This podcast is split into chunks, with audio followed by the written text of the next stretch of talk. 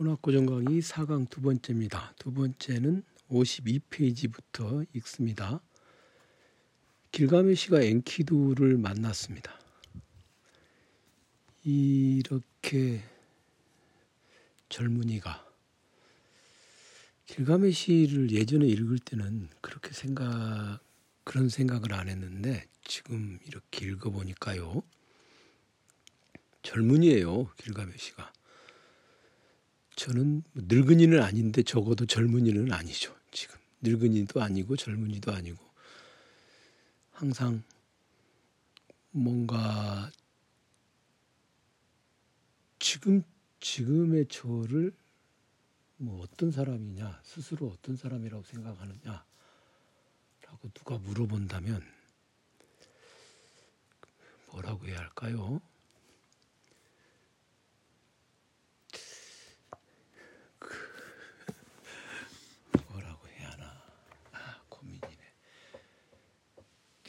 그냥 저는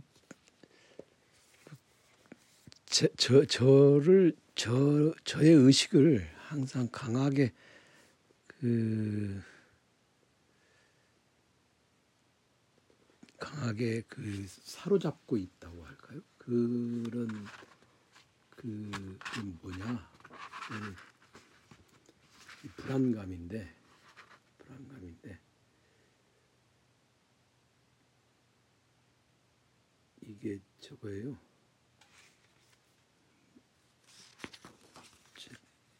무, 무지하지 무식한 게 아닐까라고 하는 그런 불안감.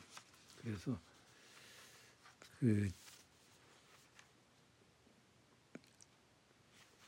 계속 이게 책을 읽고 뭐 이런 것은 둘째치고 좀 공부를 좀 잘하는 법, 뭐 공부 잘하는 법, 뭐 그런 책이 있으면 그 사서 읽는.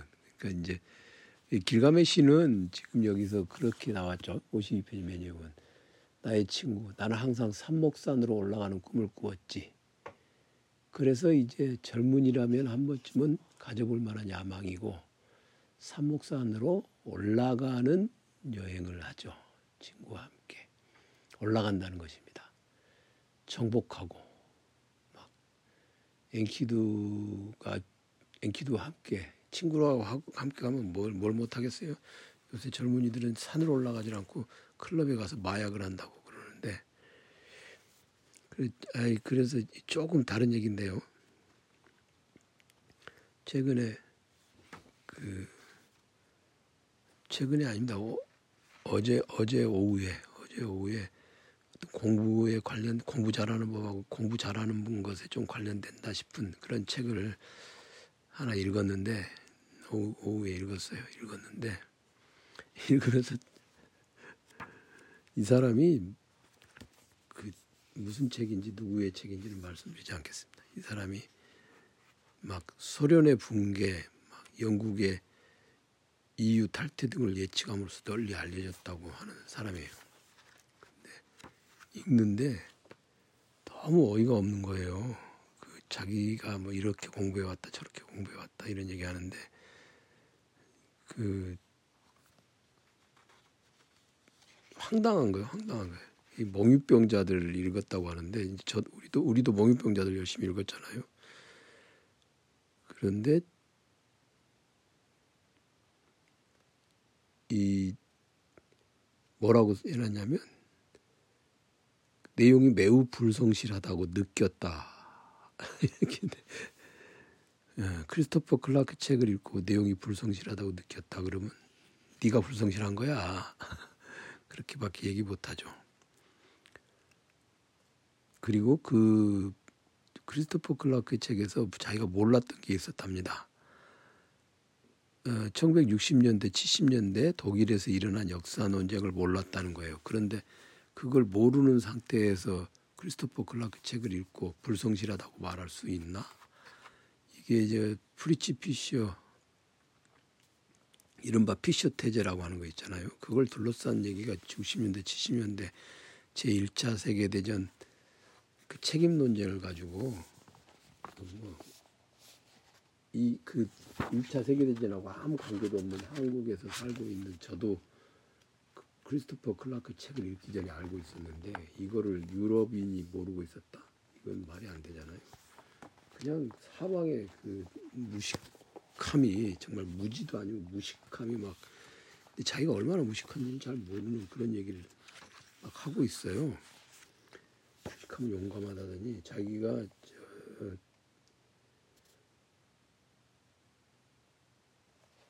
뭡니까 마르크스가 자기 인생의 가장 충실한 모범이라고 하는데 자기는 독일어를 읽을 줄 모른대요. 그럼 뭐 한 거야? 그런 생각이 들어서 너무 어이가 없어요. 이 사람은 책으로 책, 책 내용에서는 자기가 계속해서 뭔가 공부하고 한다 그러는데 공부는 공부한 걸 보니까 그냥 아무 공부도 안 했어. 근데 이상하게 어쩌다가 그 점쟁이 같은 책 하나 써가지고 세계적으로 알려져 버렸어. 그렇게 된 사람이죠. 정말 이렇게 어이없는 책은 요 근래 책값이 아깝다라고 저는 웬만하면 책값이 아깝다는 말 안 하거든요. 근데 이렇게 이렇게 책값이 아깝다라는 생각이 들어본 것도 처음이에요. 근데 이런 자가 석학이라고 텔레비에 나가서 얘기도 하고 그런다고 자랑도 해놨는데 참 않네요. 여튼 저는 그 그게 저에게는 가장 강력한 야망. 공부를 좀 못, 공부를 좀 덜하고 있지 않나 그런 것이. 근데 이 길가메시는 산목산으로 올라가는 게 이 길가메시의 야망이었던 것 같습니다. 이 야망은 누구나 다 가지죠. 어떤 야망이 그 공부라는 것도 어떻게 보면 굉장히 신성한 것 같지만 아니에요. 세속적인 야망입니다. 신성한 야망은 세상에 없죠. 인간은 신성할 수 없으니까 세속적인 야망이죠. 그런 세속적인 야망의 종류가 여러 있잖아요. 그것이 가장 잘 드러나고 있는 게 바로 이 문학 작품들이죠. 길가메시는 산목산으로 올라가는 여행. 그게 첫 번째 여행인데 자신의 힘을 과시하고 세속적 야망을 충족시키기 위한 여행이다. 그러면 다른 거는 세속적이지 않느냐? 인간이 가지고 있는 욕심은 야망은 다 세속적인 것입니다. 인간은 세속에서 살기 때문에 천상에서 살고 있지 않기 때문에 세속적 야망, 야망 입니다. 오셀로도 세속적 야망이고 맥베스도 세속적 야망이고 리처드 이세도 세속적 야망이고 그렇죠? 세속적 야망을 가지고 있습니다. 그들은 그리고 그것이 어, 당대의 사람들에게 널리 받아들여지고 인정받는 것이라면 후대의 사람들이 보기에는 아주 하찮아 보여도 그 인정받고자 하는 욕구가 그 당대 사람들이 그걸 바라고 있다. 근데 그들은 못하고 있다. 내가 할 수 있어. 해서 성취해 보이겠어. 하는 그런 것이 당대 사람들에게 인정받는다면 그를, 그를 우리는 뭔가를 성취한 사람이다. 그렇게 얘기할 수 있겠죠. 모든 것이 세속적 야망입니다. 세속적 야망을 떠난 인간은 없죠. 세속적 야망을 떠났다. 그러면 방금 전에 말씀드린 것처럼 그건 인간이 아니죠. 인간은 세속에 살고 있기 때문에 엔키두의 이 야망은 허황된 것이라고 할 수는 없습니다. 아니 길가메시의 이 야망은 허황된 것이 아닙니다. 제가 지금 이렇게 어, 문학구 종강이 읽어보니까 세속적 야망이라는 말을 씀으로써 뭔가 좀 고귀하고도 또 신성한 야망은 따로 있는 것처럼 그리고 인간이 그것을 추구할 수 있는 것처럼 느낄 수 있도록 써놓은 것 같아요. 지금 읽어보니까 그건 아니네요. 세속적 야망이죠 인간이라고 하는 건. 그런데 그 철없는 젊은이의 전형적인 야망을 충족시키기 위한 여행이죠. 누구나 다 철없는 젊은이에서 시작하지 않습니까? 어, 저도 저도 뭐 철없는 젊은이였고 그 철없는 젊은이의 전형적인 야망을 저는 산을 올라가는 게 아니라 저 산에 가는 거 굉장히 싫어하는데 산을 올라가는 게 아니라 책을 저 책이 책으로 쌓여진 산이 있다면 예전 그 저하고 함께 공부를 하겠다 하는 사람들 보면 그런 것이 강한 사람들이 있어요. 그게 있으니까 공부를 하겠죠. 근데 다 그런 사람들도 글쎄요. 그 질이 조금 다른 건 있었겠죠. 어쨌든 엔키두가 죽은 다음에는 두 번째 여행을 떠나는데 그것은 고독한 여행, 영혼의 여행이고 그때는 우주의 질서에 대해 궁금해하며 대홍수 이전의 사실들을 알아서 세상의 참다운 이치를 찾으려 한다. 그런데 우주적 질서에 대해서 궁금해하고 세상의 참다운 이치를 찾으려 하는 것은 그럼 세속적이지 않은 거냐? 그건 아닌 것 같아요. 지금 이렇게 곰곰이 생각해 보니까 그것 또한 세속적인 야망이에요. 인간이 우주의 질서, 세상의 참다운 이치 알 수 있겠는가? 아닌 것 같아요. 아닌 것 같아요. 그냥 길가메시는 어, 삼목산이라고 하는 데가 이게 신이 거주하는 산이거든요. 불멸을 추구하는 거죠. 신을 가서 어떻게 좀 해보려고 하는. 그런데 그것은 그러면은 막 호황되고 호기롭고 그런 것이고 아 인간은 인간의 한계를 깨닫고 뭐 이렇게 하는 것은 그렇지 않은가 글쎄 쉽게 말하기 어려운 것 같습니다. 그래서 이 이제 훈바바 살해 음모를 꾸며가지고 삼목산으로 올라가기 전에 길가메시가 우르크의 장로들에게 그걸 말하러 가죠. 장로들이 이렇게 말해요. 당신은 아직 젊소. 그래서 너무 감정에만 치우쳐 있고 자신 스스로 하는 말조차 모르며 야욕에만 사로잡혀 있는 것이요. 자신이 무엇을 하려는지도 모르고 말이요. 장로들은 야욕이라고 그걸 규정을 하죠. 장로들은 야욕이라고 규정을 하죠. 그런데 이게 여기서 길가메시에게 그 인, 음, 너는 야욕에 사로잡혀 있어라고 말하는 사람은 아마 이제 저가 저, 정, 저 정도 된 저, 저쯤 되는 그런 인간이었겠죠. 그런데 저는 그렇게 말할지는 못할 것 같아요. 가봐라. 산목산에 가서 훈바바와 싸워봐라. 그래 훈바바 훈바바와의 싸움이 이제 길가메시 서사시 아홉 번째 것인데요. 아홉째 것인데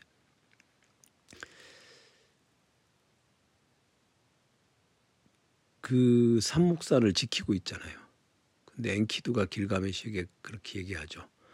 완전히 산지기 훈바바를 완전히 사라지게 해야 한다고 그렇게 얘기하죠. 그러면 이제 신들에게 불경을 저지르는 것이고 그러니 신들이 전지전능한 신 엔, 엔릴 엔릴이 알기 전에 얼른 해치워야 된다. 그래서 싸움이 끝났는데 그 이제 산목산을 지키는 신들의 거주지인 산목산을 지키는 산지기를 죽였으니까 신들의 비밀스러운 성소를 열어 젖혀버렸죠. 그래서 이리하여 신들의 비밀스러운 성소가 열렸다. 그러면 이제 여기 인간의 오만함이라고 하는 것이 신들의 노여움을 산다고 하는 신들의 이제 노여움을 사니까 당연히 어 길가메시를 벌받 벌주기 위해서 하늘의 황소가 우르크에 도착했다. 아, when it 그러니까 the bull of heaven이죠. 하늘의 황소가 reached the land of 우르크 우르크 땅에 이르렀다. 하늘의 황소가 우르크 땅에 이르렀다. 상징적인 사건이죠. 이게 상징적인 우르크 땅에 이르렀다. 그러니까 황소가 우르크 땅에 오자 숲이 말라버렸고 갈도로 된 화단과 풀밭도 말라버렸으며 유프라테스 강의 물이 줄어들었다. 자연재해가 벌어진 것이고 그러니 이거를 저 엔키도하고 길가메시가 가만히 안 놔두겠죠. 그래서 하늘의 황소를 죽인 후 심장을 도려내어 사마쉬에게 선물로 바쳤다. 그렇게 돼 있는데 이제 신들이 사는 거룩한 땅을 신성한 신성한 산을 산지기를 죽였고 또 신들이 보내는 황소를 하늘에서 온 황소를 죽였으니 두 가지 잘못을 그러니 이제 누군가가 누군가가 하나는 죽어야겠죠. 그게 바로 이제 엔키두의 죽음이 되겠죠. 그 대가를 치르는 그런 것을 보여주죠. 그러면 요런 요, 요 사건은 굉장히 전형적이죠. 실제로 그런 일이 일어났다라고 생각하기보다는 전형적인 사건으로서 이것이 제시되어 있습니다. 늘, 늘 우리는 그걸 생각을 못 하죠. 생각을 못 하죠. 그 그걸 생각을 한다면은 우리 인간 인간은 겸손하게 살아갈 수 있을 것이고 그렇게 함으로써 유한함을 깨닫는 사람으로서 저절로 남을 수 있게 될 텐데 그렇지 못하는 것이죠. 이 길가메시서 사실은 그런 점에서 보면 굉장히 그런 것들을 잘 보여줘요. 전형적인 사건들 그런 사건들을 통해서 인간이 어디까지 갈 수 있고 어디까지 가서는 안 되는가 그 얘기들이 계속 되풀이되죠. 이런 얘기 이런 전형들이 되풀이되어서 나오죠.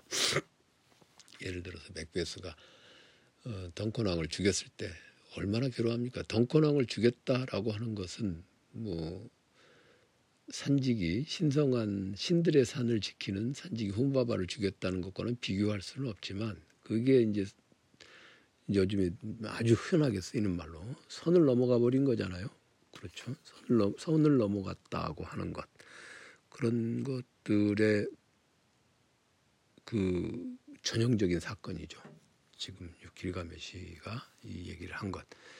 그러, 그렇게 해서 첫 번째 여행은 끝납니다. 첫 번째 여행에서 뭐냐? 자신의 오만함을 마음껏 발휘하고 그 발휘한 오만함을 발휘한 대가로 신들의 네메시스 그렇죠? 복수를 당한 즉 히브리스와 네메시스 인간의 히브리스와 신의 네메시스 요 두 가지가 딱 부딪혀 나오는 지점 그것이 바로 이 그 엔키두의 죽음까지 거기서 나온 사건이라고 할 수 있습니다. 요걸 항상 생각해야 돼요. 히브리스와 네메시스, 히브리스와 네메시스 이걸 그냥 외워야 됩니다. 외워야 됩니다. 그리고 이 구도를 가지고 작품 분석을 해 들어간다고 하면 일단 크게 실패되진 않아요. 과연 어느 지점에서 히브리스가 꺾이는가? 무엇 때문에 그가 히브리스를 발휘하는가? 인간은 누구나 다 그게 가지고 있죠. 히브리스를 가지고 있는데 그리고 결코 신들의 노여움을 사지 않는 노여움을 사서 신들의 복수 네메시스를 불러오지 않는 그런 지점은 어딘가? 예를 들어서 오레스테이아 오레스테이아 삼부작 거기도 이제 그런 것들이 있고 신들의 노여움을 사잖아요. 그런 거. 또 오이디푸스도 그렇고 항상 그 근데 그게 신이 무슨 인격 신이라는 것은 아니지 않습니까? 신이라는 건 법칙이고 우주를 움직이는 그런 법칙이니까 세속에 살면서 그걸 벗어날 수는 없거든요. 그걸 지금 길가메시 서사시에서 엔키두의 죽음에 이르기까지 그걸 가장 잘 아, 보여주고 있는 것이죠. 그런데 엔키두가 죽으면 깊은 우정을 나눈 친구인 엔키두가 죽었으니까 혼자 남은 길가메시는 이제 방황을 할 수밖에 없고 그런 방황을 이, 이 허전함의 원인이 무엇인가 이걸 생각하다가 두 번째 여행을 가게 되는 것이죠.